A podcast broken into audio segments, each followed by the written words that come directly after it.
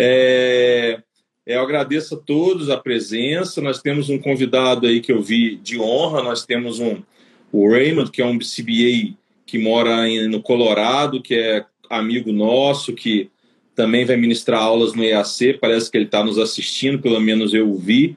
Raymond, se você estiver aí, ele fala espanhol, então ele me entende. Se você estiver aí, dá um oi para nós, fala como que está aí em Denver, etc. Bem, Clarissa, a Clarissa, pessoal, para quem não conhece, a Clarissa é psicóloga, neuropsicóloga e também analista do comportamento. Eu não sei por que ela não quis colocar na arte. A Clarissa foi nossa aluna. Eu não sei se foi da segunda turma, né, Clarissa? Foi da terceira turma. Da terceira turma. A Clarissa, além de nossa aluna, a Clarissa mora aqui também em Goiânia. E a Clarissa trabalha com psicoterapia, correto, Clarissa? Correto. É, e você trabalha com uma, com uma equipe, com uma psiquiatra, como que é lá? Isso, na clínica, além de eu ter é, colegas né, que trabalham junto fora da clínica, mas prioritariamente é tá na clínica, né? Então Tudo tem, na clínica. É, tem um, a, a pessoa que é a dona da clínica, né, que é a doutora Maria das Graças Brasil, é muito conhecida até, é, ela atua tanto na parte de neuropediatria quanto neuropsiquiatria. Então, ela faz as Legal. duas coisas, né? Além dela, tem a, a neuropsiquiatra, a doutora Karina, que é com quem eu trabalho, e aí tem toda uma equipe aí, né, também de fono, de é, tem outra colega lá que trabalha também com aba, né, além, além de eu estar trabalhando, tem a psicopedagoga, e aí tem mais psicólogas e tem mais uma neuropsicóloga também. Então é gente demais. É, muita gente. Qual que é o nome? Clínica Gerânios. Ah, é aqui em Goiânia, né? É em Goiânia, em Goiânia. A, Michelle, a gente mudou a Michelle me falou. Um, um, um, ano e pouquinho, a gente estava é, há muitos anos é, no Jardim América, agora a gente está no setor Bueno. Mas setor Bueno. A Michelle, me, a Michelle me falou da, da, da, da, psiquiatra que trabalha lá com vocês, essa que você mencionou, que é bem conhecida. Isso. A Michelle me disse. Inclusive, ela é... o André, né, meu filho, no comecinho, quando eu nem, nem era psicóloga ainda, que foi antes, né? Uhum. Eu fui formar depois, né? Depois já que eu tive dois meninos. É, quando eu vi a, eu peguei a sua documentação para dar entrada na certificação, aí eu, eu, dei uma olhada lá. Você formou na PUC, né? Isso. Você uhum, chegou no, no currículo Lattes, não? No... Não, na própria cópia dos, dos ah, documentos, né? Porque...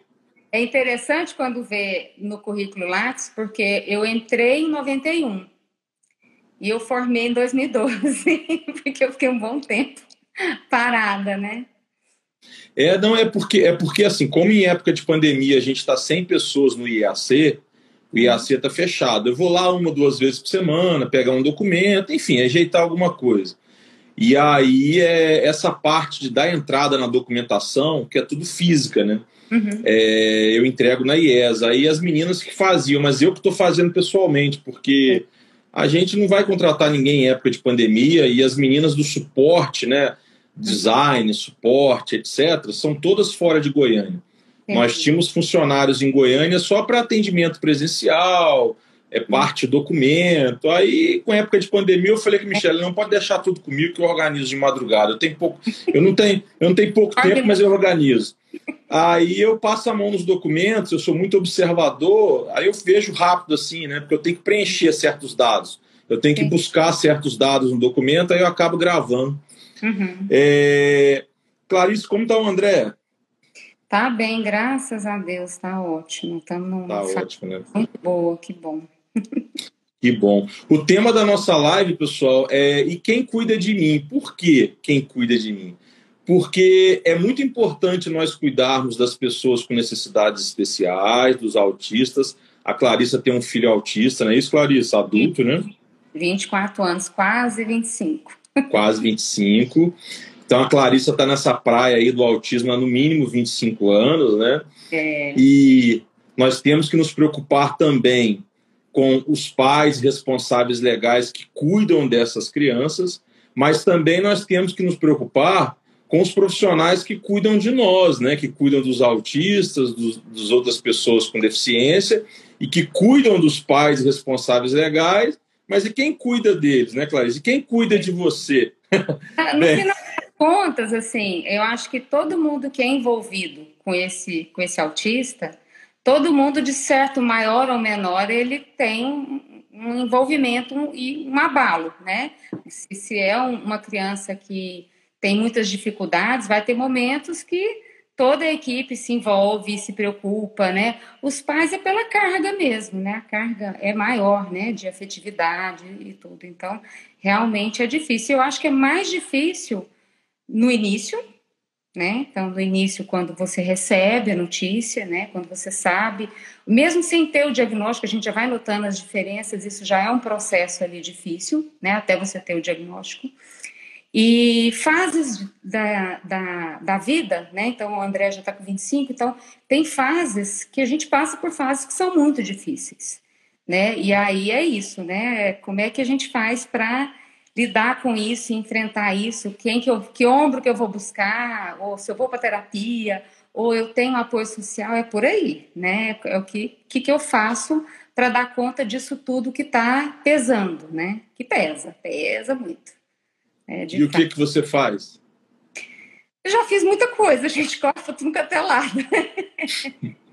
eu, assim, eu sempre fui, tive uma postura de tudo que aparece, a primeira coisa que eu faço é, peraí, o que, que eu tenho para fazer? Então, eu sempre, é, sempre fui assim, em qualquer, qualquer assunto, né? É, é, primeiro eu falo, e aí, o que, que é, o que, que eu tenho que fazer, seja com o médico, seja, né, se, no caso desse, do diagnóstico, se é alguma notícia que me chega, algum problema que me chega, a primeira atitude minha é racional, o que fazer? Eu deixo o emocional para debulhar ali, desmanchar um pouco depois que eu já tomei as atitudes que eu preciso, né? Então, com, com o André não foi diferente, né? É, como ele nasceu com fenda palatina, então ele já, eu já tive um cuidado maior, que é o céu da boca todo aberto, né? Dele era fenda total. Então eu já tinha um olhar para estar tá cuidando, para estar tá estimulando, né? Que eu já tive orientações ali na maternidade ainda, né? De quanto à amamentação, postura, etc e tal. E aí, como, como você vai tendo esse olhar, você já vai se preocupando. E aí vai atrás de médico, vai atrás de exame, vai atrás. E aí já não era mais fenda, já era outra coisa que eu estava observando. E, e aí a procura é, é assim, eu, eu, eu lembro de mim indo na, na no médico, né, para saber, e eu sempre fui aquela Caxias que vai com tudo anotado. Eu vou com papel, coitado dos médicos, eu deixo o contrário, né? Quando vem para mim, mas eu entendo que vem com um monte de dúvida. A gente lê, hoje com a internet, você lê para tudo que é lado. Na minha, na minha época nem tinha essa questão de ver tanto internet. Era alguém começando. 96, 97. É. Eu não, não, tinha esse hábito de ficar olhando, de ficar fuçando, né, é, na internet assim.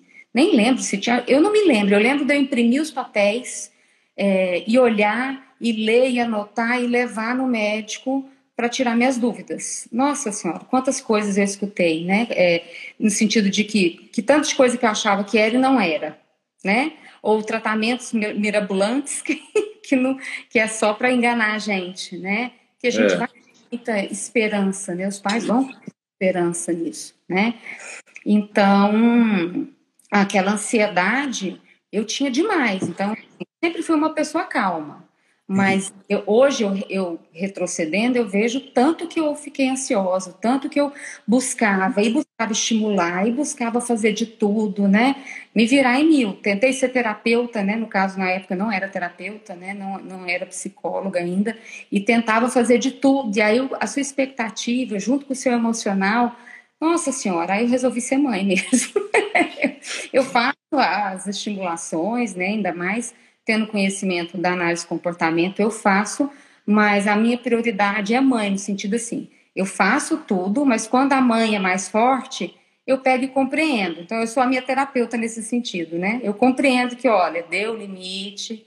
E esse papel eu faço com os pais, né? No sentido de tentar entender, dependendo de cada momento. Então, se eu estou naquele processo de avaliação neuropsicológica, né? Que eu estou fazendo uma avaliação, é, eu tenho que entender como, como é que é essa família que está chegando para mim, né? Tá vindo sua mãe, tá vindo o pai, tá vindo junto a avó e, e a, toda a família. Como é que cada um está, enquanto eu estou avaliando, como é que cada um percebe, comenta, né? Porque eu, eu não consigo só dar o, o fechamento total. Eu, no decorrer, eu vou fazendo alguma orientação, dando alguma dica, até para eu ver como é que essa criança responde, né? Porque vem muito mais criança, né? Já, já vieram adultos e adolescente para mim, para avaliar. Você está falando do psicodiagnóstico, né? Isso, da avaliação neuropsicológica, não apenas psicodiagnóstico. Avaliação dire... direcionada para o diagnóstico, sim. É...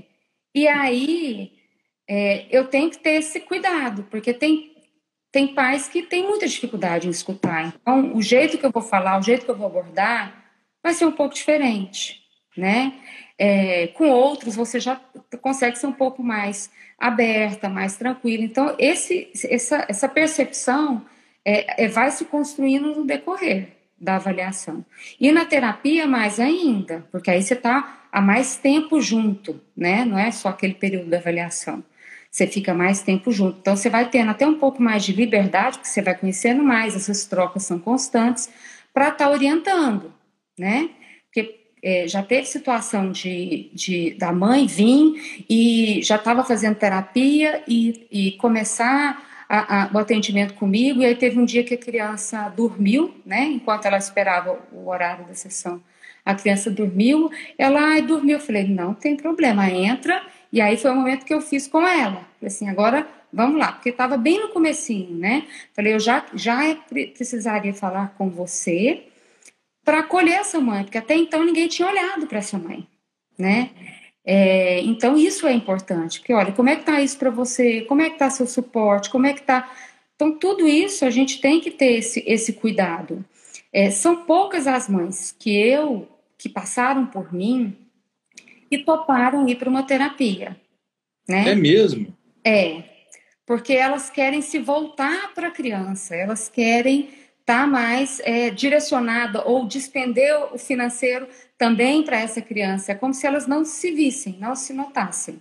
Né? Tipo, não, não, eu dou conta, não. É, é, para mim tá, tá tranquilo e tudo, e, e é, então acaba que o cuidado que eu tenho não é, não chega a ser uma terapia para essas que não vão, mas é esse cuidado no trato, no, momento, no momento que eu converso, é, mesmo durante a sessão. Tem algumas que às vezes eu, eu dou liberdade para conversar em outros horários, né? Que não só na sessão. Então isso vai de, de cada um, né? E até para intervenção eu falo, né? Uma vez até comentei com a Michelle Falei, eu tenho que conversar com todas as pessoas que estão em volta de, dessa, dessa criança, né? Ou desse rapaz e tudo, porque eu tenho que, que ver como é que é o limite de cada um para lidar com o que eu vou passar para fazer. Porque às vezes a demanda de, de um também, eu falo assim, a demanda no sentido de a criança fica no período, sei lá, mais é de de fim de semana é com os avós. Então, como é que esses avós percebem essa criança? Onde que está o limite deles de lidar com essa criança? Então, tenho, a, a, orientação que eu vou dar para esses avós, muitas vezes vai ser diferente da mãe. Né? Pode ser que não seja. Quanto mais for uma fala só, é melhor né, para que desenvolva.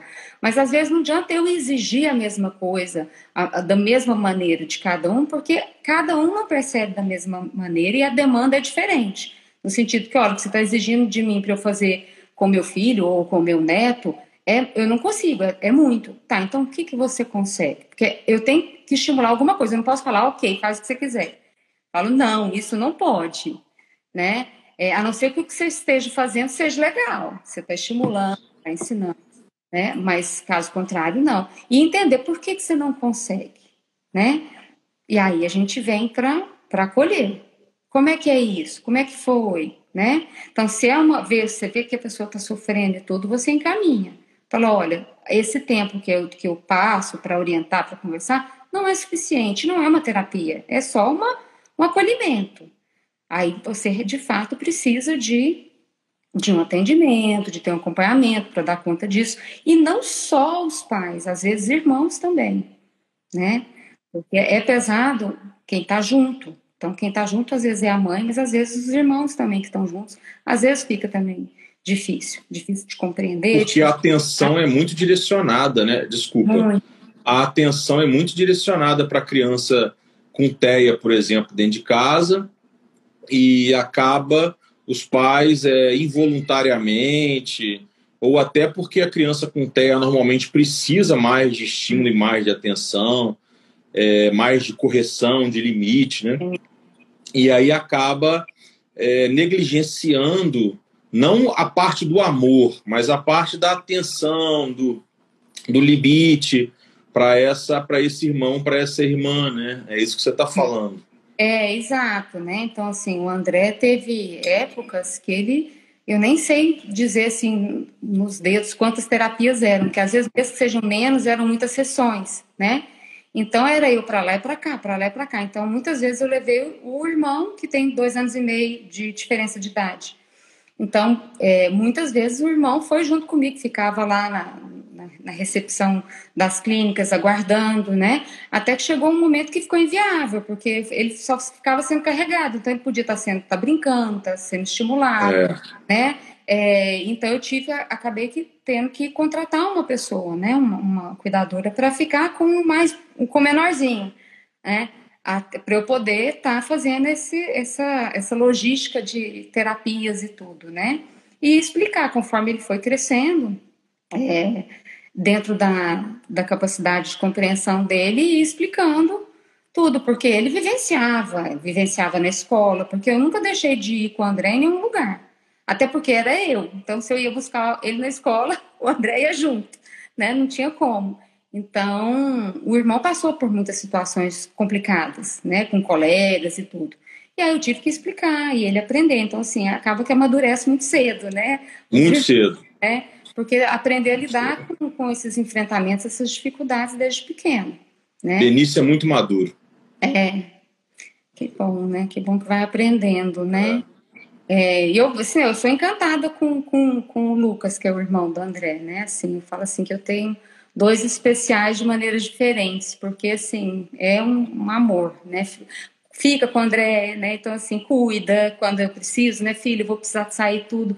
Não, beleza, sem nenhum sinão, né? Já foi a época do, do sinão de reclamar.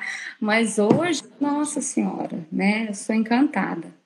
E é isso, a gente tem que estar tá mostrando, seja para o familiar da casa, né? Ou seja, para essa mãe, geralmente é mãe. A gente vê muito, graças a Deus, a gente tem visto mais pais e outras pessoas da família dando esse suporte, estando junto, dividindo é, essa logística de levar, né, seja nas terapias, seja quando está junto no, nas consultas, né, é, eu vejo cada vez mais os pais participando, né, é, até avós e tudo, né, é, mas, mas assim, grande maioria ainda, é, ainda são as mães, né? Até pela cultura, né? Que, que a, a, a, abraça muito essa questão de, de tomar frente, né? é nem às vezes por questão dos pais não quererem, eu acho, alguns momentos. É porque de não, deixa que eu faço, eu faço melhor, né? É. E, só que isso é pesado, né? Pesado. Muito pesado, né? É, porque a gente sempre é julgado, a gente é julgado por a gente mesmo, né? Então, fiz certo, fiz errado, né? Eu ainda, ainda mais eu falo assim, porque eu sei da área. Então, quando eu não faço, ou eu faço errado, eu falo, você sabe? Como é que você faz uma coisa dessa? Você sabe que não devia fazer, né? Então, e aí, né? Mas assim, eu sou humana, eu erro também, né? Então. E mãe, né? É, então eu falo, gente, tem mãe que vem para mim querendo fazer um monte de coisa. Eu falei, calma. O que, que você consegue fazer? Você tem um tempo para você? Você tem um tempo para o seu marido? Você tem um tempo para os outros filhos? Porque é isso, né? A gente não é só mãe, e não é só mãe desse autista, se tem outros filhos. A gente é mãe dos outros. A gente é, é, também tem o horário que, ah, eu não quero fazer nada. Não é porque eu estou em casa que eu tenho que dar conta de tudo e de todos. Não, gente, é. eu quero descansar um pouquinho. Né? Então a gente tem que falar para essa mãe que, olha, você pode sim. Ah, mas ele vem em cima de mim e não me. Eu falei assim, gente, eu já tomei meu lanche em pé vendo televisão, porque eu queria, eu precisava de comer e eu queria ver televisão. E nenhum dos dois, não era nem só o André, nenhum dos dois me deixava. Eu falei, eu vou comer ele, vou ver a minha televisão, nem que seja em pé, né?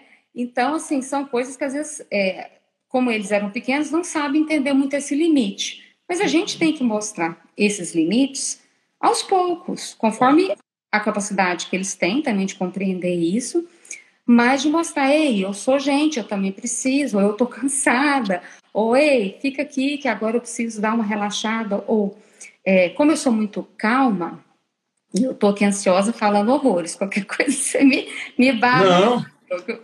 É, como tem horas que eu me perdi no que eu ia falar.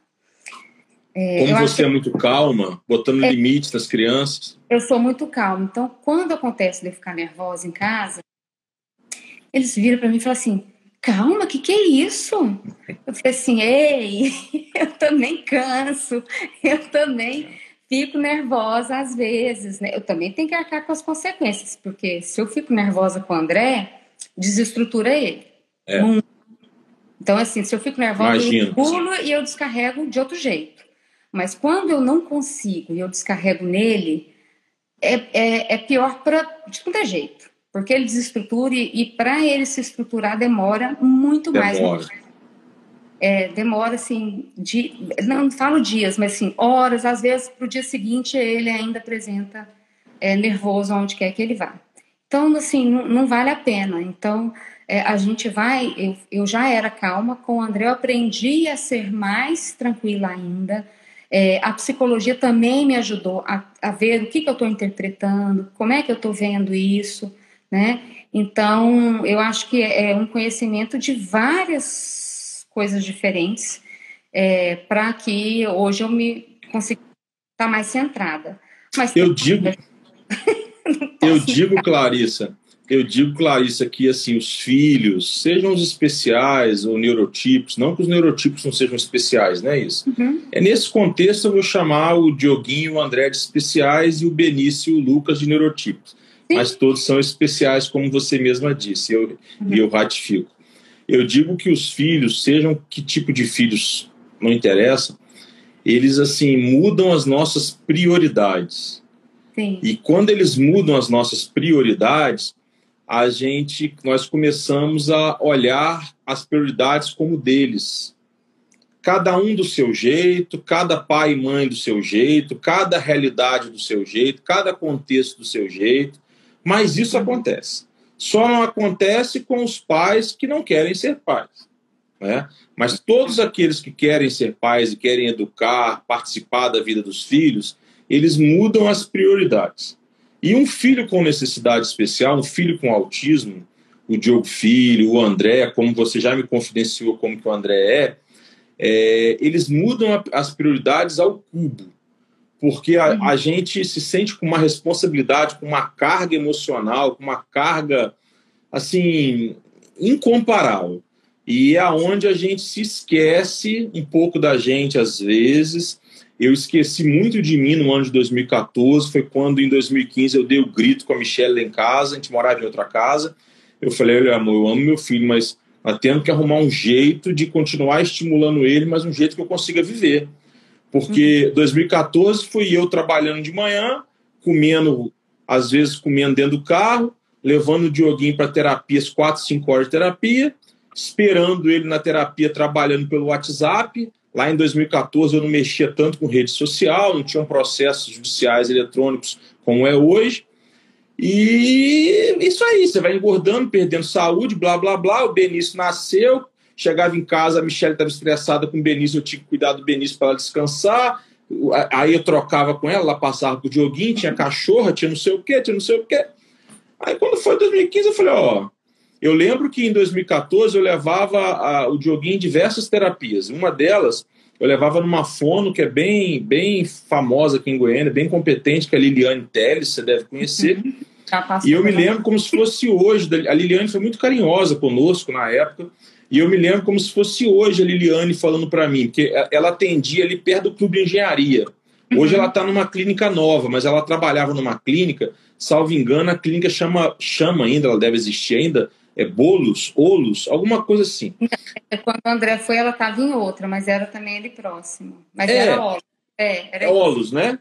É. Isso. É. Beleza. Aí eu lembro de um dia ela olhando para mim, pegando no meu braço, falando assim: deixa ele aqui com a gente, porque ela, ele saía dela e ia para Edna, que é uma outra pessoa que eu gosto demais, que me ajudou, ajudou muita gente, mas muito carinhosa conosco também na época. Essas duas eu guardo dentro do meu coração.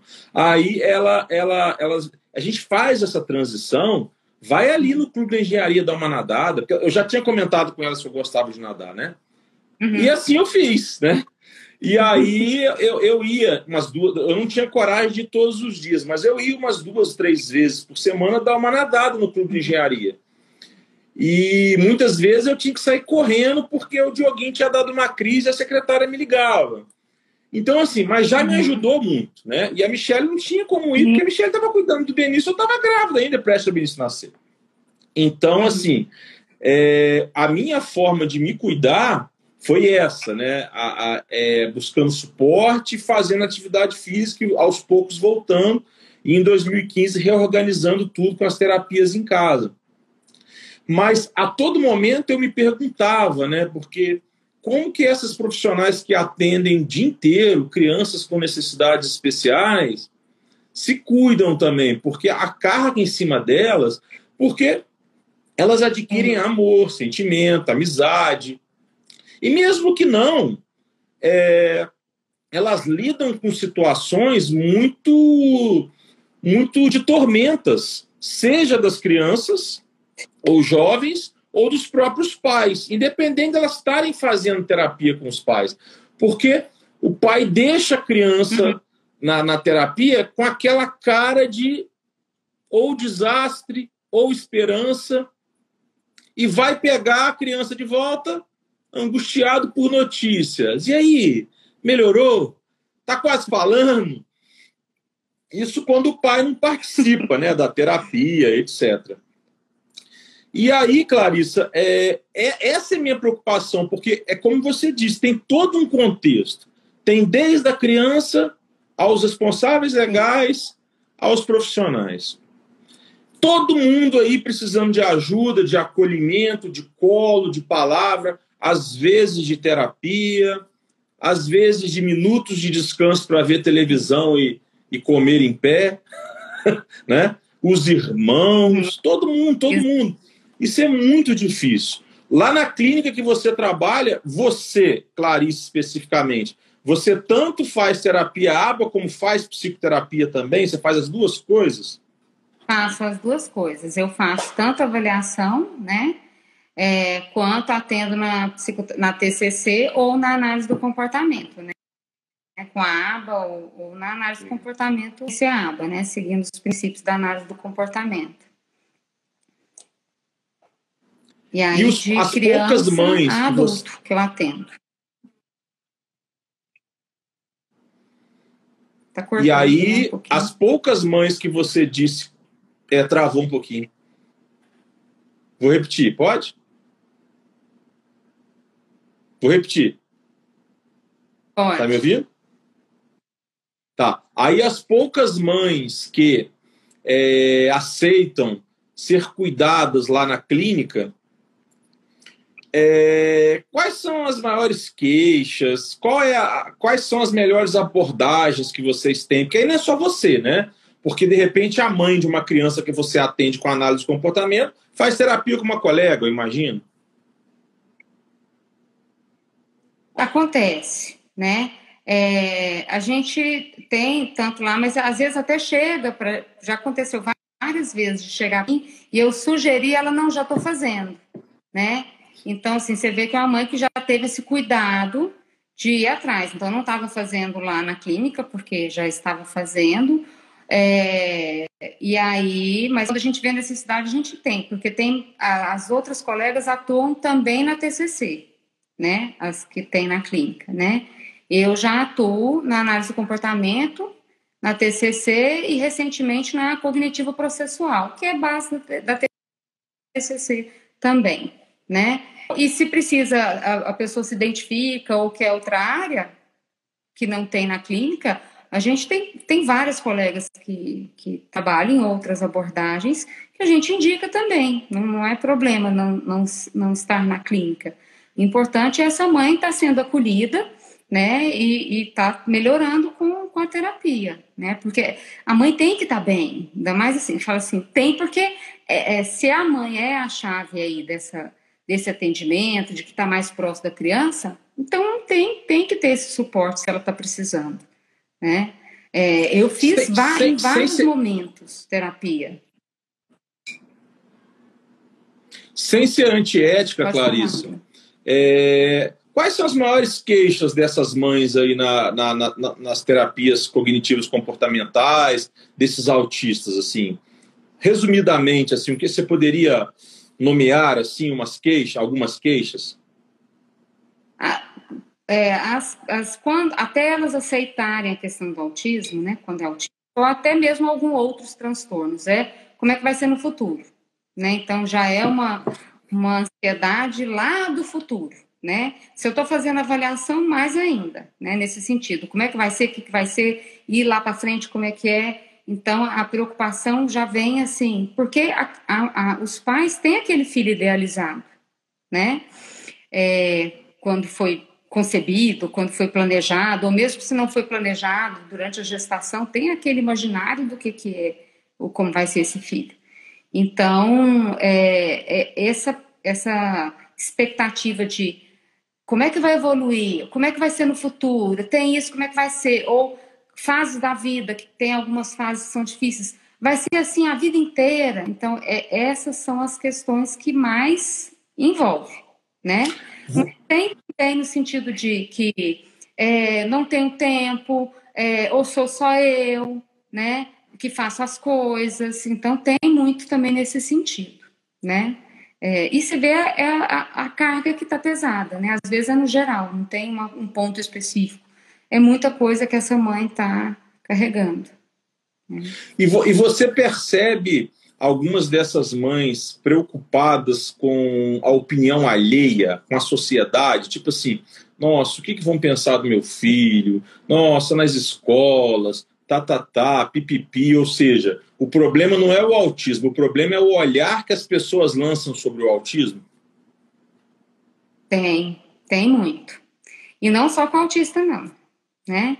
Em outras, outros eh, quadros também, porque tem crianças que têm sintomas externalizantes, né? Que é isso que a gente vê, né? Agitada, nervosa, opositora.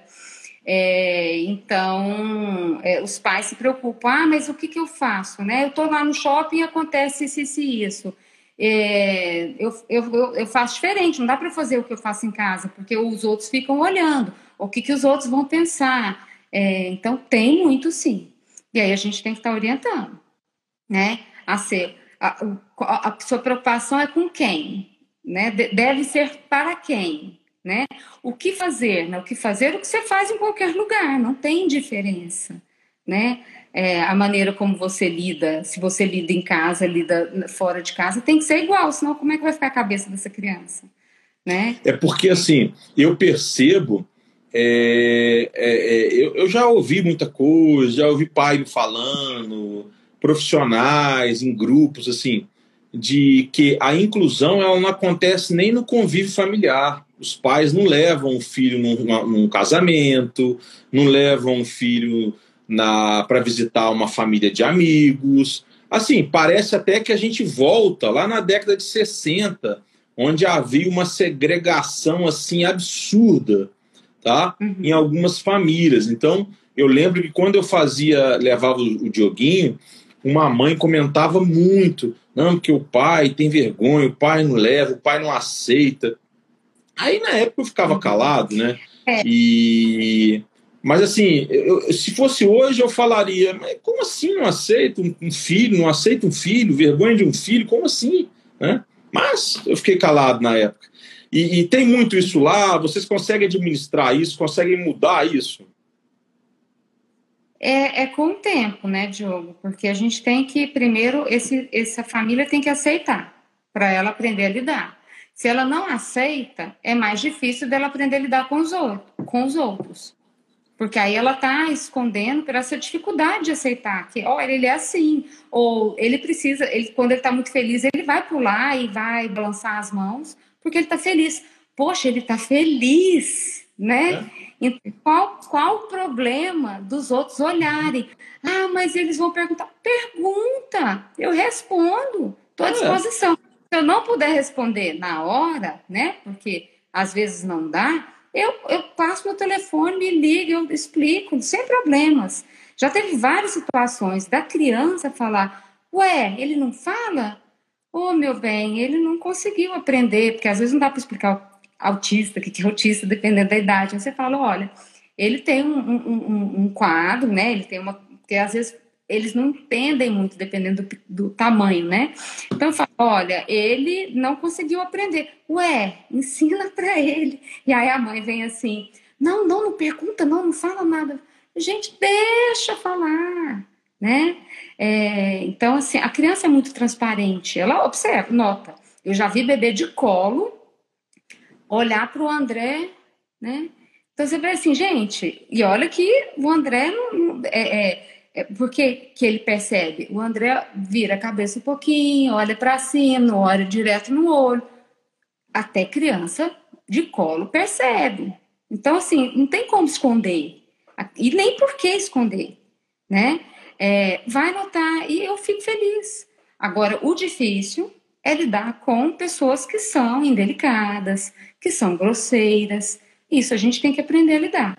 Não só na situação do André, como qualquer situação, mas lógico que quando mexe com o filho da gente, a gente pesa mais, é mais difícil, né? Porque nesse, às vezes, dependendo da situação, eu tenho que acolher meu filho, não dá para discutir com a pessoa, né?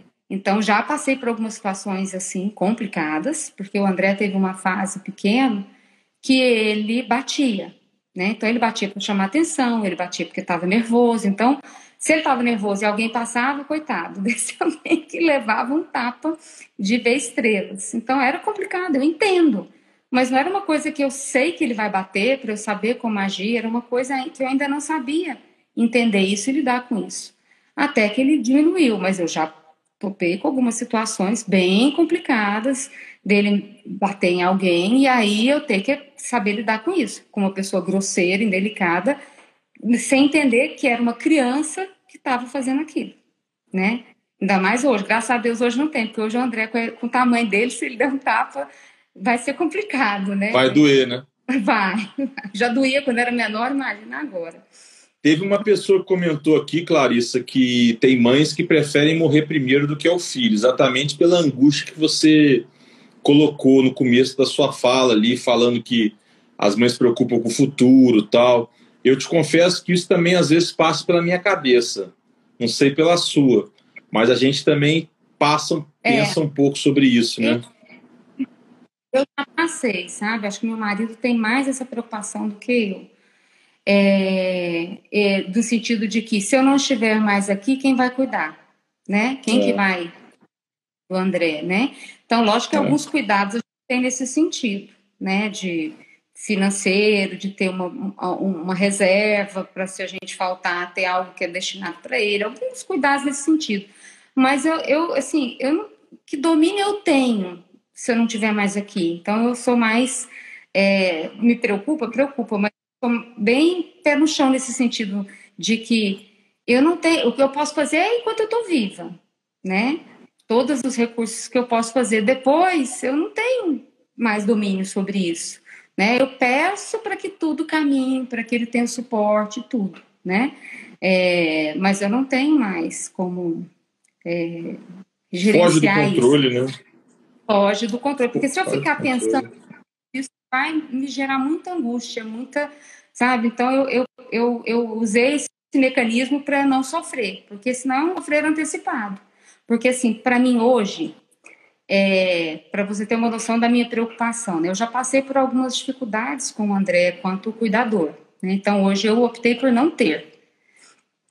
Então, enquanto eu conseguir dar dele, né? É, eu, uma hora eu vou ter que. Uma hora eu vou ficar velhinha, se Deus quiser, eu vou ficar bem velhinha.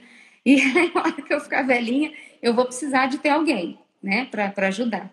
E aí eu vou procurar e vai ser, vai ser suado. Mas enquanto eu der conta, eu estou com o André. Então, assim, o meu horário de trabalho é andar, horário que o André está na escola. É pesado? É pesado. Porque a hora que eu estou em casa, é nos cuidados. É, é, assim, eu falo que minha, minha, minha antena só desliga quando ele dorme. Né? Ah, você não dorme se ele estiver acordado? Não, não. Meu sono é cochilo, não é sono, não é dormir. Porque eu sempre estou ligada quando, eu, quando tá, tá com ele aqui comigo. Né? Qualquer barulho. Ele dorme bem? Coisa. Graças a Deus. Graças a Deus. Mas meu sono é de passarinho. Então, se acorda, eu tô lá ligada. Então, isso é desgastante, né, Diogo? Então, isso não é fácil, esse ficar em alerta. A gente, até pela, pela, por evidência científica de quem passa por uma situação de estresse constante, né, muito longo, isso é, acaba com, com, com todo emocional, né, até cognitivo envolve. Então, é, o André não é um, uma criança, né, um adulto criança que se machuca, né, ou que tem crises convulsivas, né. Então, assim, tem, tem, eu vejo pais que é muito difícil, né? Então, essa situação de alerta, esse a gente fica assim o tempo inteiro ligado. Então, isso é essa mãe precisa de suporte é, social, suporte familiar, de terapia, porque não é fácil. Dar, eu já escutei muita coisa que é pesada, sabe, dessa mãe, pelo que passou, o que sente, o que já passou pela cabeça, e, é, e até coisas que eu li, até tem um livro aqui longe da árvore, que tem um, um capítulo que fala sobre autistas, que tem algumas partes ali que a gente fica meio chocada com algumas coisas, no sentido de eh, pensamentos ruins em relação a esse filho, porque é muito difícil de lidar, pouco suporte. E aqui no Brasil a gente tem menos suporte ainda do, do governo do que a gente vê em outros lugares fora, né? Então acaba que a gente tem que estar tá correndo atrás, até para o plano de saúde haja burocracia para a gente conseguir, né? É, Briga judicial. É, então é bem, é, é sempre estar tá correndo atrás, né? E aí tem mãe que chega, até quando? Até quando for preciso. Até quando for preciso. Ô Clarissa, você falou da, do laudo, etc., que você é, prepara, redige aí sobre o paciente. E eu entendi que você estava falando de autistas, né, sendo analisados e possivelmente e posteriormente diagnosticados, certo? Certo, mas tem outros casos também que se assemelham bastante, não só com autistas. Não, não, sim. A, a minha pergunta é, é, quando você faz esse documento, quando você emite esse documento, quando você dá o feedback para os pais, como que é essa reação dos pais no sentido de veracidade, de legitimidade?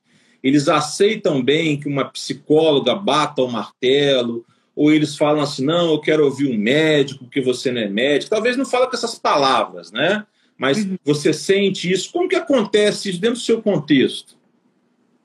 Olha, é, eu nunca tive ninguém que chegou para mim e falou, não, não é. Você sente né, que a pessoa está ali com essa dificuldade de digerir toda essa informação, né? É, então, isso tem, né? Tem alguns que já vêm sabendo, só quer o nome mesmo, né? Só quer que você confirme. Mas tem quadros que são leves, né? E aí é mais difícil, então, para os pais aceitarem é um pouco mais complicado. É, mas o, o, o, máximo que aconteceu comigo até então é, é você ver que você está ali dando a devolutiva dos resultados e a impressão que você tem é que os pais estão assim, escutando, blá, blá, blá, escutando. Porque, primeiro, porque é difícil escutar, né? É, uhum. e, e, segundo, porque é, não está não, não tá caindo a ficha ainda, né? Então, pode ser que vão procurar outro, outra pessoa, outro profissional. É, eu não tenho problema nenhum se quiser, olha, eu, eu não, não, se, se acontecer, já aconteceu com terapia, olha, eu quero voltar a fazer com outra pessoa, não sei o quê, fique à vontade. Se quiser ir lá, se quiser vir de novo, não guarda mágoa, né? O direito é seu, né? De, de é uma prestação de serviço, né? Sim, sim. Eu já passei por isso, né? com o André, né? De ir para um, não gostar, de ir para outro, de voltar, é. né? Escola, ia numa, depois voltava, depois ia numa. Eu falo assim, gente, eu não estou fechando as portas, qualquer coisa eu volto, né? Então, é, não guardo mágoas. O que eu quero é o melhor para o meu filho. E eu entendo isso, né? É, mas tem pessoas que têm essa dificuldade de aceitar, de, de entender isso. Já teve, teve devolutiva e, é, e para mim é angustiante quando os pais só ficam calados, só olhando, e não faz nenhum comentário, nem sim, nem não, nem só olhando. Fala, meu Deus, será que está entendendo? É, será que tem nenhuma dúvida do que eu estou falando? Ou será que eles estão concordando mesmo? É isso mesmo?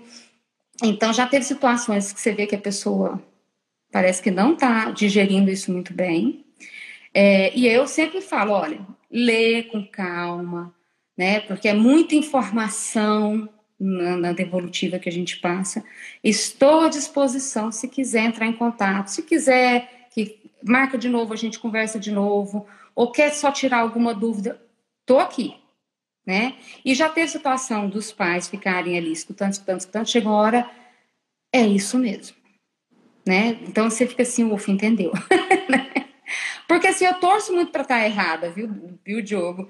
Já teve é, uma. Claro é, eu falei, não é. E é, eu falei assim, meu Deus do céu, como que pode a pessoa ter vontade, né, de, de que seja? Porque assim, não é negar o filho, é negar, é, é, é, de certo modo, é até negar o filho, né? Poxa, você quer que ele tenha um quadro que é muito mais difícil do que ele não ter, né? Porque assim, não é fácil ser autista, né?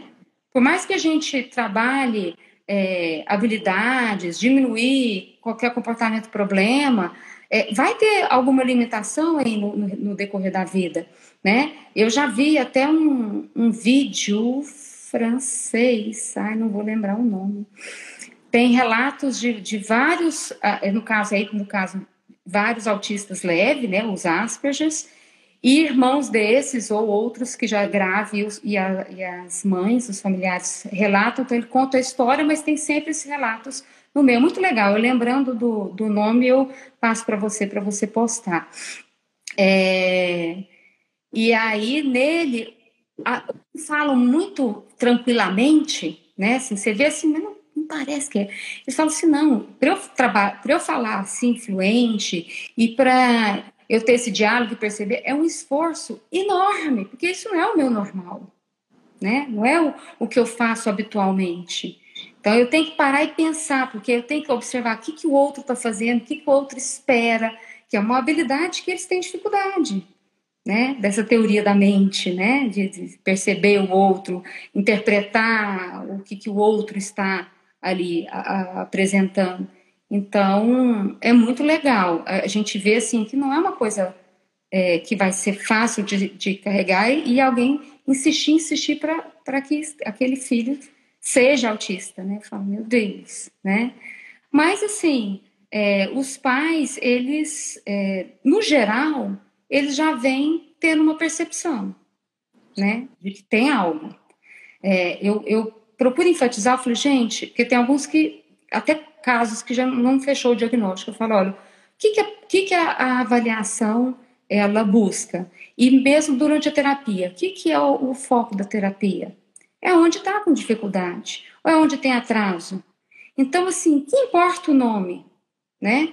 Impor, lógico que a gente tendo nome, às vezes facilita, para a gente saber qual conduta, né? É, qual terapia que tem que é mais eficaz, né? Então a gente fala muito hoje em dia de evidência científica, né? Então o que que tem de evidência científica para eu não ficar aí é, patinando em terapias que não têm resultado assim? É, mas assim a gente tem, tem que focar, falo, não é tanto no diagnóstico. Se, se a gente tem que ter um diagnóstico ótimo, mas se não tem, o que, que precisa fazer para essa criança? Né? Até porque autistas podem ter outras comorbidades, é. né? E naquele momento eu vou ter que estar tá tratando o que está no foco, o que, que é, é. Tá em prejuízo maior. E às vezes não necessariamente é algum do sintoma autista, às vezes é um outro sintoma que eu vou ter que estar tá trabalhando. O diagnóstico, ele ajuda no aspecto legal, né? Porque uma vez tendo o diagnóstico de autismo, Olha, você passa a ter algum... O nome do, do vídeo, do filme, é O Cérebro de Hugo. É isso mesmo. É ótimo esse filme. Ele é legendado. Ah, o, o francês? Isso, acho que é francês mesmo. É, cérebro de. Ah, tá. Eu vou procurar. Assim, o, o, diagnóstico, obrigado quem colocou. O diagnóstico, ele, ele ajuda no aspecto legal, por exemplo, né? Sim. Porque você passa a ter alguns direitos que são específicos dos autistas. Isso, inclusive, é, existem estudos nos Estados Unidos que comprovam que, por conta disso, já que lá existe mais assistencialismo para os autistas, é, houve um aumento dos diagnósticos, né? Porque às vezes a pessoa tem algum atraso e aí quer, não, enquadra ele no TEA, porque aí eu passo a ter isso, isso e aquilo de graça tá? uhum. do governo. Então, é, tem esse lado também, mas eu sei que não foi o que você quis dizer, mas, mas só chamando atenção para esse lado também. Eu, não eu vi essas situações. É, é não estou dizendo que isso seja bom, mas... Durante um grande tempo é, diagnosticado com autista e realmente tinha alguns sinais, e depois uhum. viu que ele tinha era uma deficiência intelectual e não era uhum. autismo. Entendi. Só que na hora que mudou o diagnóstico, perdeu o, o, a assistência que tinha, né? Entendi. E, aí, voltar, aí o médico acabou voltando para não perder esse suporte. Então, assim, é. já acontecer. Né? E já vi famílias que querem que eu faça uma avaliação para ter uma redução da carga de trabalho, que é direito da, de, das mães, né, dos familiares que, que cuidam dessa, dessa criança, mas uhum. que então queria o diagnóstico apenas para ter redução do trabalho. sem redução do salário.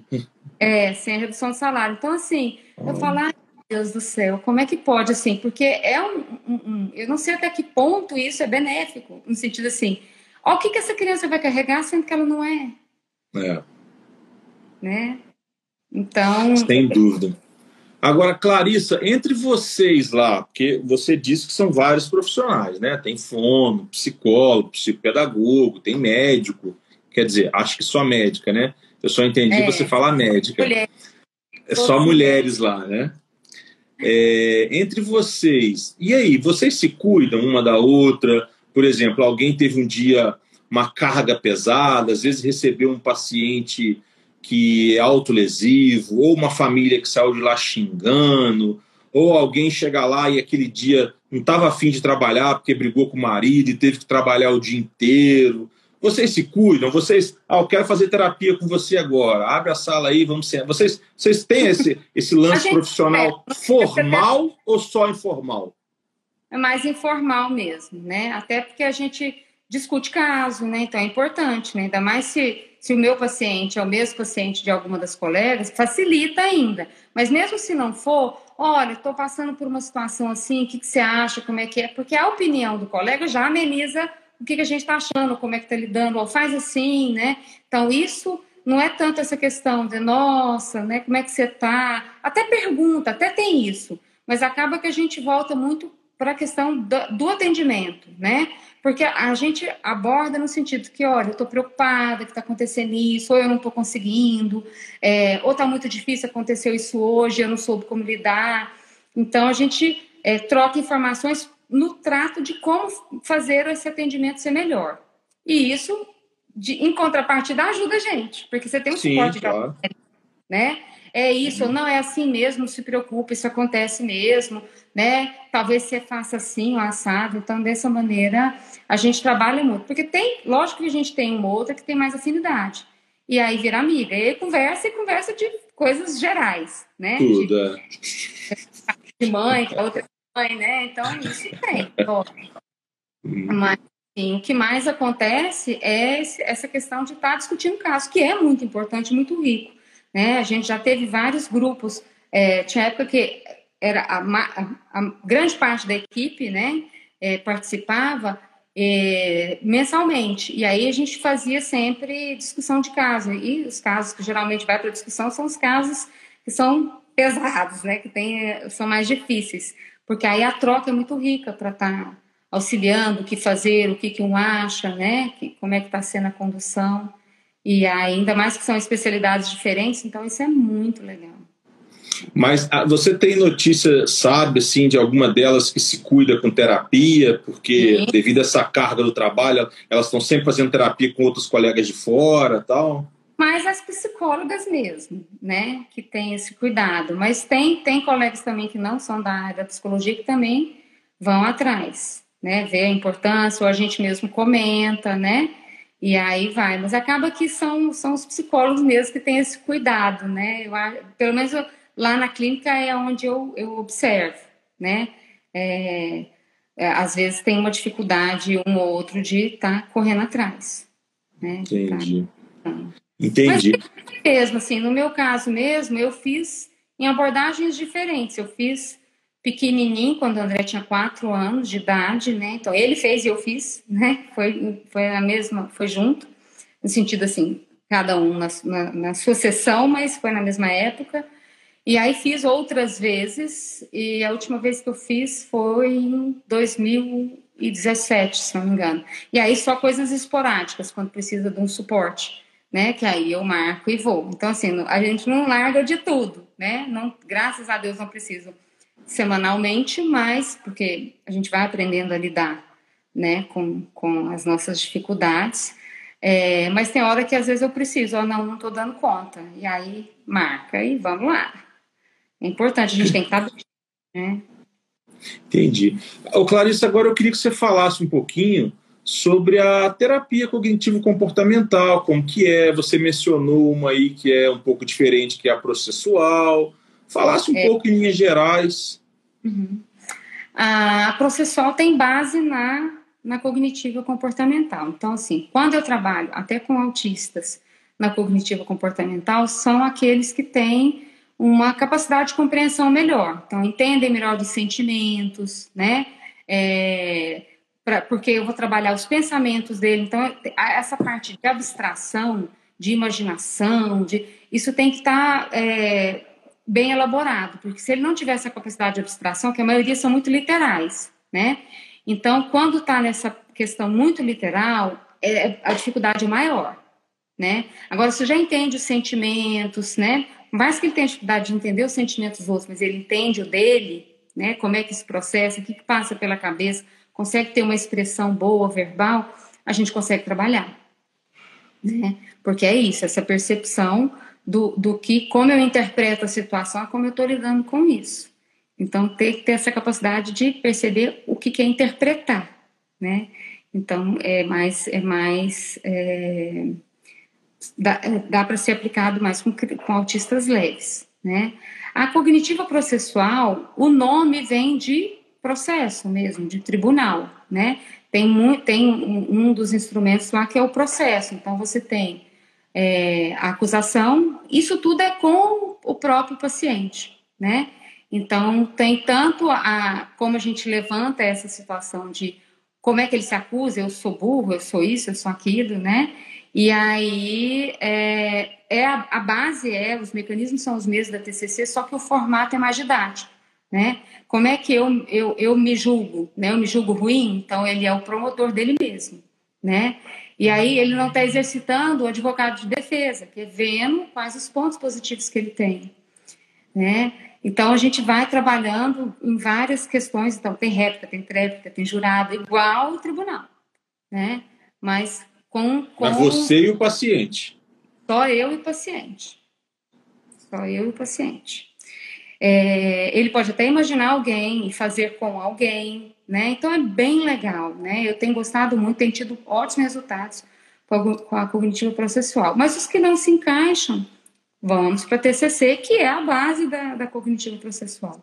Né? No final das contas, a gente quer trabalhar é, é, esses pensamentos que surgem e que acabam levando a uma emoção. É, como eu interpreto, leva ao pensamento, né, que vem automático. A gente vai analisar se esse pensamento está adequado ou não. E que emoção que desperta com base nesse pensamento e como é que você reage. E aí essa reação está adequada? Esse comportamento adequado? Não está? Por que, que você age dessa maneira? Né? O que, que te leva a agir? Dessa maneira? O que, que te fez na sua história de vida a agir dessa maneira? Então é assim e, que a gente trabalha. Entendi. E, e, isso você está falando tanto de autistas leves, quanto dos familiares, quanto de vocês profissionais, e aproveitando o bate-papo que eu tive com o Leonardo, psiquiatra da última live, é muito bacana também para trabalhar com os autistas adultos, né? Porque uhum. os três pilares de, de problemas que os autistas adultos apresentam, segundo o próprio Leonardo, é ansiedade, depressão, ansiedade e toque, né? Sim. E aí, quando tem uma Já... dessas coisas, ou mais de uma, a TCC vale Sim. muito a pena. Sim, eu já tive um paciente, é, veio para avaliação, não foi para terapia, mas ele tinha um quadro de ansiedade e toque muito grande. Teve episódios já de depressão, mas ele tinha uh, os dois combinados, ansiedade e toque, muito forte. Muito mais ansiedade até do que o toque, mas tinha muito, né? E foi para terapia, né? Foi direcionado para terapia, até porque teve momentos que eu tinha dúvida se ele era autista, porque ele era tão leve, a ansiedade, o toque estava tão grande que estava mascarando um pouco dos sintomas. Uhum. Aí nós incluiu, aí ficou bem claro o quadro dele, né? De, de tinha assim, tinha assim o toque, mas tinha também a questão de ser autista. Entendi. E aí, como vocês estão numa clínica que tem médicas, eu entendi que pelo menos tem duas. É, uhum. Elas, elas normalmente elas prescrevem medicações, né? Sim. E aí, quando elas prescrevem as medicações, é, em pacientes que você também está intervindo, isso acontece, certo? Sim, sim. E, e, e aí você sente melhoras. É, eles, elas prescrevem também para, de repente, para a família, um calmante que seja. É, a... né? aí, assim, a gente vai conversando para ver a necessidade, né? O que, como, é que, como é que acontece, né? É, tem situações que eu, eu já fui, olha, procura um psiquiatra, né? Porque você está precisando de, uhum. de ter um suporte, né?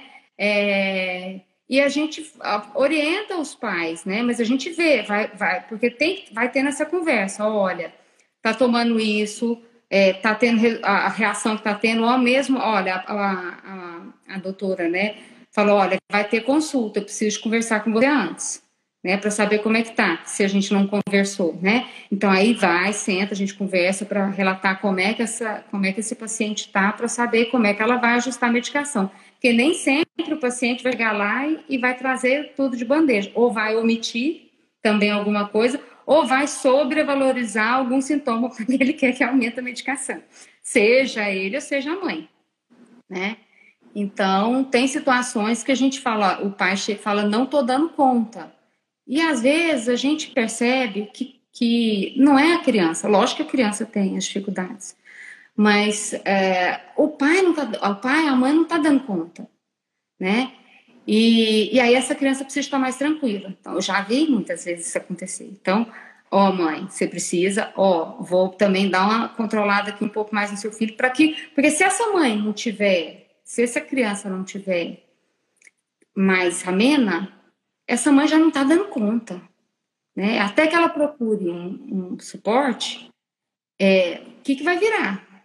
Né? Então a gente tem que entender toda a, toda essa relação familiar tem que estar tá bem. Quando essa mãe fala não está bem, essa criança está sendo atingida. Então a gente tem que ver como que eu ajo, né? Como é que eu faço para lidar com isso? Então são situações que eu já que eu já vivenciei, né? É, porque acaba que o que a criança faz afeta os pais, o que os pais também têm afeta a criança. Então a gente tem que analisar esse contexto todo. E essas medicações que, a, que as doutoras aí prescrevem normalmente para os autistas, etc., normalmente são quais, se você achar que pode dizer? O que mais é, é, é passado, porque não são todos, só os que necessitam de medicação, né? Já, uhum. Crianças que não tomaram, não tomavam nada. É, mas o que mais se passa é a risperidona mesmo, né? É, um, de uns tempos para cá, eu vejo o aripiprazol, né, que é um medicamento novo. É, é, o canabidiol, até que o psiquiatra comentou, o Léo, né, é, eu vi em dois apenas dos, dos que passaram por mim ou que eu conversei com, com, com, com as médicas, com a doutora Graça especificamente, né? É, mas não vejo muito. E, mas numa, numa, já até vi questão de, de associar com ritalina, associar com outros medicamentos quando esses não estão dando é, efeito, uhum. né? Porque acaba que as, o que a gente vê em grande parte é a risperidona sendo utilizada. Mas tem crianças que não respondem, né? E aí ou faz associação ou usa outra medicação. E aí foge do que é o que comumente se usa. Funcionando para aquela criança, eu tenho que partir para outra para outra medicação, né? Mas o, o, o, mais, o que eu vejo Entendi. mais mesmo é a risperidona para de comportamento. comportamento. É. Ah, legal. É, o André Ô, mesmo Clarissa, toma risperidona. Ainda toma? Ele ainda toma? Uma dose, assim, terapêutica. Toma, ainda toma. Tentei tirar já, né? Ele já tomou, já chegou a tomar 3 gramas de risperidona, né? Ele tem hoje 83 quilos. É, acho que é isso. É, e hoje ele toma uma miligrama. Então, assim, é, é, eles falam assim, olha, é efeito terapêutico. Mas eu já tentei tirar e não deu. Então, efeito terapêutico ou não, vamos manter. Tá indo. Porque não ficar sem. É, é, é não deu para ficar sem. Impraticável ficar sem. Ele apresentou algum efeito colateral significativo por causa do remédio, não? Teve uma época que ele começou a... Ele teve como quando pequenininho, estrabismo, né? Não, não tomava medicação, nada. Então, ele teve estrabismo, teve que usar tampão, óculos, essas coisas, né? E aí, teve uma época que ele começou a querer virar o, virar o olho, né? Que pode ser alguma questão neurológica. E aí, mais do que nunca, a gente diminuiu um pouco a medicação. E outras são efeitos é, extrapiramidais, né? Então, às vezes, teve época que ele fazia muito né, de ficar botando a língua para fora, né, muito. E aí diminuiu, né? Então tem alguns que não, é, a gente já li na literatura que alguns não diminuem depois que ele se estabelece, né? Mas é, acho que como foi, não tomou durante um bom tempo ou uma quantidade muito grande, logo reduziu, é, isso praticamente não acontece mais, muito raro. Entendi. O olho não acontece mais. me incomodava demais.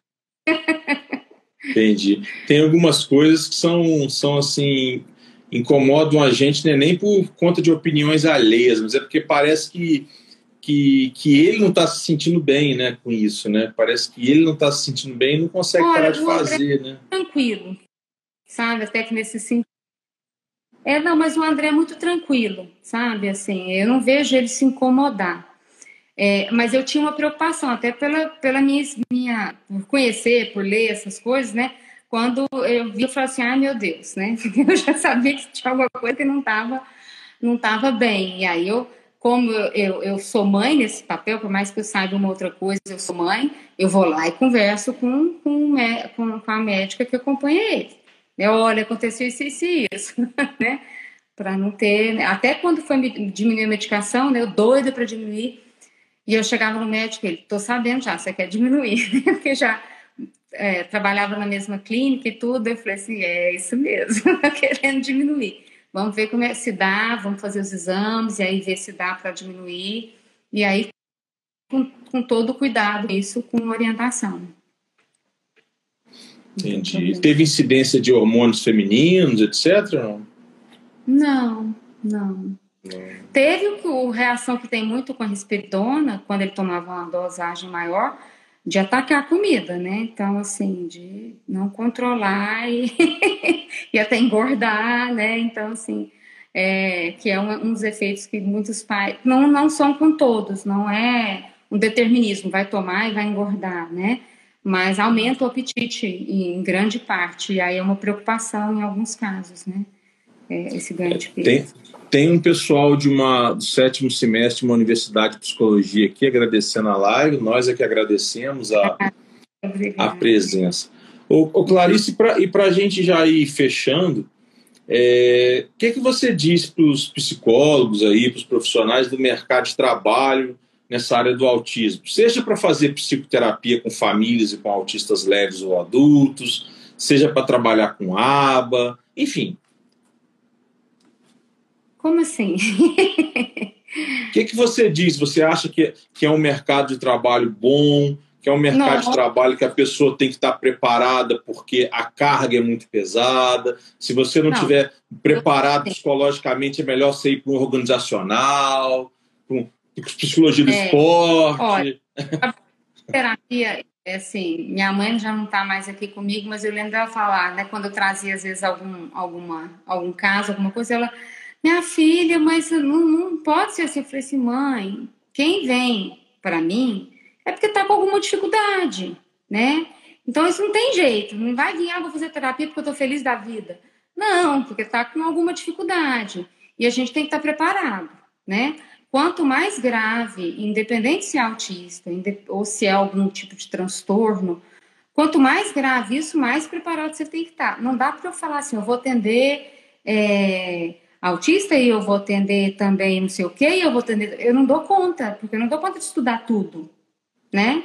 Então eu tenho que ter o meu o, a, a, o rumo para onde vai você vai atuar, porque você vai ter que estudar, você vai ter que se atualizar, né? E vai ter que estar preparado emocionalmente, né?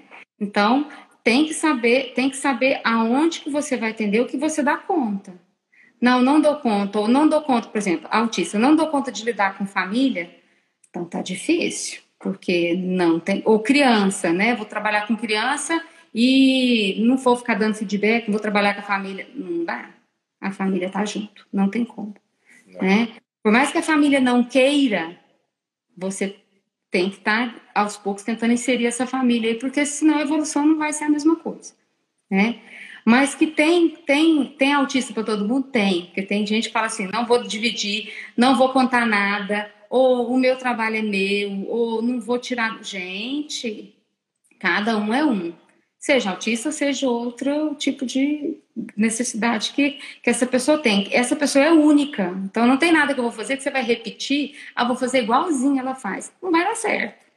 Então, assim, eu desde sempre né, é, sou aquela que doa, doa assim, dou informação, é, quer algum material que eu tenho, né? Se for para você usar com com, com inteligência, né, de não aplicar exatamente igual. Passo, passo, passo. Se pedir, eu passo. Ou informação, trocar, quer supervisão, estou à disposição, porque eu acho que isso é importante para ter crescimento. Quanto mais gente sabendo o que está fazendo, com responsabilidade, então vai procurar um curso bom, né? Aconselho aqui o IAC que eu fiz, adorei. E fiz porque eu conheci Obrigado. a Michelle, sabia da competência. Então não fiz do, do nada, né? Fiz porque eu já sabia da, da, de como é, ia ser, né? É, e, tem, e tem muitos cursos bons, e é isso, procure, né? pesquise, é, faça o que você vê, vê que é, vai te trazer um, um, um conhecimento, porque você vai precisar disso para aplicar. E se precisar de suporte, é suporte com terapia, é suporte social, importantíssimo, suporte da família, importantíssimo. Não conseguiu, vai para terapia. O, familiar e o social, a terapia você consegue, né? Porque às vezes a gente não tem mesmo, né? Tem pessoas que às vezes não têm o suporte social, não tem o suporte familiar. E aí você tem que dar conta disso sozinho, às vezes é muito pesado. Então é importante. É. Eu aqui em casa eu tenho uma carga muito grande, porque eu sou tido como forte, de fato eu sou forte, mas assim, uhum. a minha forma de descarregar é que a gente tem cachorras, coelhos, jabuti, uhum.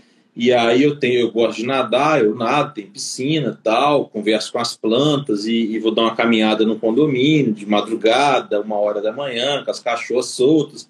E eu vou me distribuindo e, e vou ficando bem. Mas eu te confesso que tem horas que dá vontade de buscar uma terapia. São poucas horas, né, são poucos momentos, mas te, dá, dá vontade. Mas eu consigo ainda me, me equilibrar e me segurar com essas atividades que eu, que eu mencionei. É, ô Clarissa, é, eu quero dizer a você algumas coisas. É, primeiro, né, é, foi uma honra ter você aqui.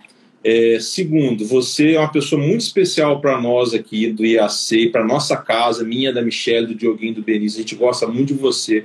A gente fala muito bem de você aqui em casa, porque você sempre foi uma aluna muito respeitosa, muito carinhosa, muito solista. Tudo que você disse em relação a nós é tudo verdade, tá? Não sei se o seu vizinho gosta de você, mas em relação a nós é tudo verdade. E quero dizer a você que o espaço do IAC está aberto para você quando você quiser, para os seus colegas da clínica, para as médicas, para a psicopedagoga. Ah, pergunta para o Diogo lá se ele não quer fazer uma live sobre isso. Eu quero. A gente faz, a gente organiza, tá?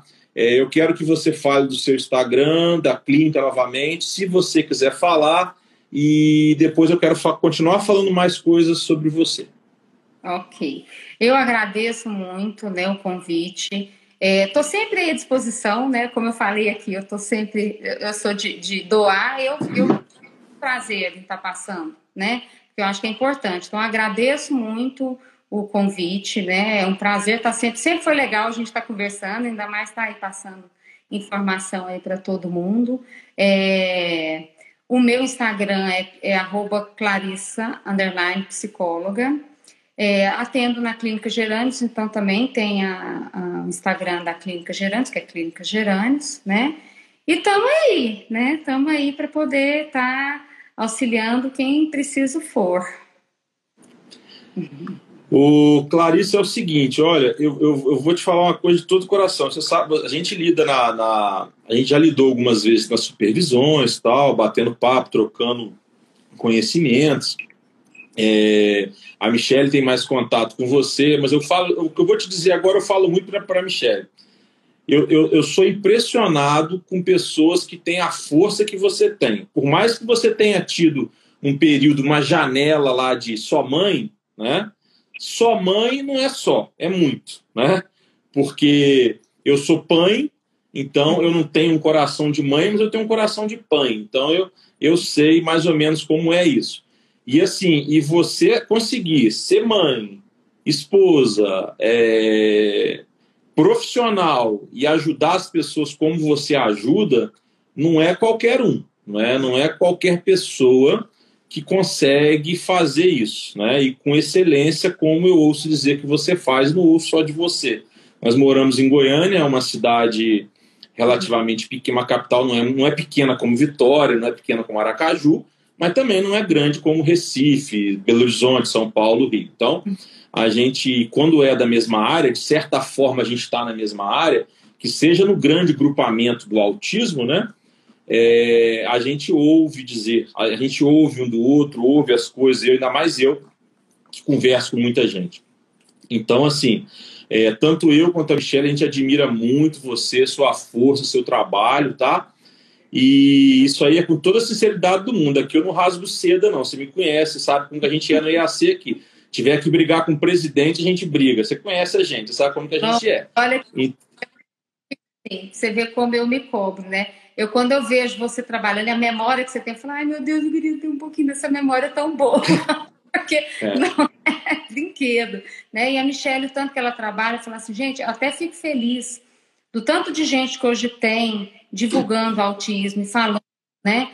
Porque assim, eu comecei a diminuir um pouco de fazer, no caso de ah, dar palestra, é, sabe assim, porque o que acontece? Fim de semana me compromete, é um fim de semana eu é família, né? É. Então eu diminuí muito.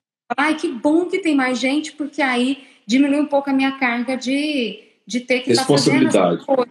É, então, assim, eu, eu gosto, eu acho que eu, eu, eu sou mais eu, Clarissa, quando eu estou ajudando alguém, quando eu estou é, dando a supervisão, quando, sabe assim, eu, eu, sinto tão bem, isso me dá energia, né? E, e aí em casa é um outro papel, né? Que também eu adoro estar tá, tá em casa, né? Então, é acabar dividindo essas coisas, uma coisa vai balançando, né? Contrabalançando com, com as outras coisas, né? É, então, fico assim, muito feliz né, de, de, de, estar aqui. Obrigada pelos elogios, né? Fico sou encantada com vocês, com o trabalho que vocês fazem, né? É, o cuidado que vocês têm aqui com, com o curso, né? Não foi só a aba que eu fiz, eu fiz outros cursos aí, né? Eu já estou aqui eu fico doidinha já, parei os cursos, agora eu já fico assim, o que, que eu vou fazer, né? Eu já fico assim, cega, dá um tempo de respirar, mas já fico doidinha. As supervisões que eu vejo lá, falam, ai meu Deus, esqueci, não participei. A Michelle fica assim, mas se eu não precisa, né? ainda tá, tá, ainda, se eu puder estar tá aprendendo, trocando informação, estamos juntos. Né? É, eu pretendo fazer uma eu pretendo fazer uma pós em psicopedagogia, em neuropsicopedagogia, em neuropsicologia, gente, a palavra não sai. Em neuropsicologia, é, para aprender um pouco de neurociências, etc. Ainda estou pesquisando qual, aonde. E aí, quando eu começar e começar a estudar, entender um pouquinho, claro que eu não vou entender como um psicólogo, não vou entender como alguém da área, porque eu não sou especificamente da área, mas quando eu começar a entender um pouquinho, eu vou começar a te mandar zap lá. Clarice, o que você acha disso? Ó, oh, entendi isso, entendi assado. Eu já vi colegas que fizeram a especialização em neuropsicologia não para atuar, apenas para ter uma, uma, amplitude de conhecimento, sabe? Realmente é, não dá. É, eu até comentei com a Michelle, não consigo deixar de ser neuropsicóloga em tudo que eu faço né? Porque a gente está vendo ali acontecendo a, a, o funcionamento cerebral, o que está aparecendo, então é, é inevitável, não tem como. e ajuda muito. Então eu, eu acho que vai me, eu acho que vou fazer. Eu acho que vai me ajudar muito com o joguinho, me ajudar muito com meus conhecimentos de análise do comportamento, com IAC, Sim. acho que vai ajudar muito aqui. Sim, com certeza. Ah, então tá, Clarissa. Vamos, vamos descansar, né? Se bobear, o Dioguinho ainda ah. deve estar acordado lá esperando, o Benício deve estar roncando. Ó, tem que pegar ele, levar no banheiro para ele não fazer xixi na cama. O André hoje me ajudou, dormiu cedo. É. eu aqui, é, dormiu cedo hoje. Não, então tá. Obrigado, Clarissa, tá? tá? Mais uma é. vez, foi uma honra. Pessoal, obrigado aí pela audiência. Compartilhem esse vídeo aí se puderem. Se o, se o Instagram da Clarissa, underline, psicóloga, é, fizer Clarissa com dois S, fizer sentido para vocês, sigam lá. Se o Instagram da clínica. Clínica Gerânios. Gerânios. Com Isso. Fizer com sentido. Pra, com O. Com O. Fizer sentido para vocês, siga lá também. Se o Instagram da Michelle Me Freitas Autismo fizer sentido, siga também. Se o meu, Diogo Muito Além do Direito, fizer, siga também. Tá bom, pessoal? Boa noite, Clarice. Um beijão no Lucas, no André. Um abraço no seu marido. E um abraço a todos. Um abraço. Um abraço. Obrigado, pessoal. Até mais, gente. Até mais.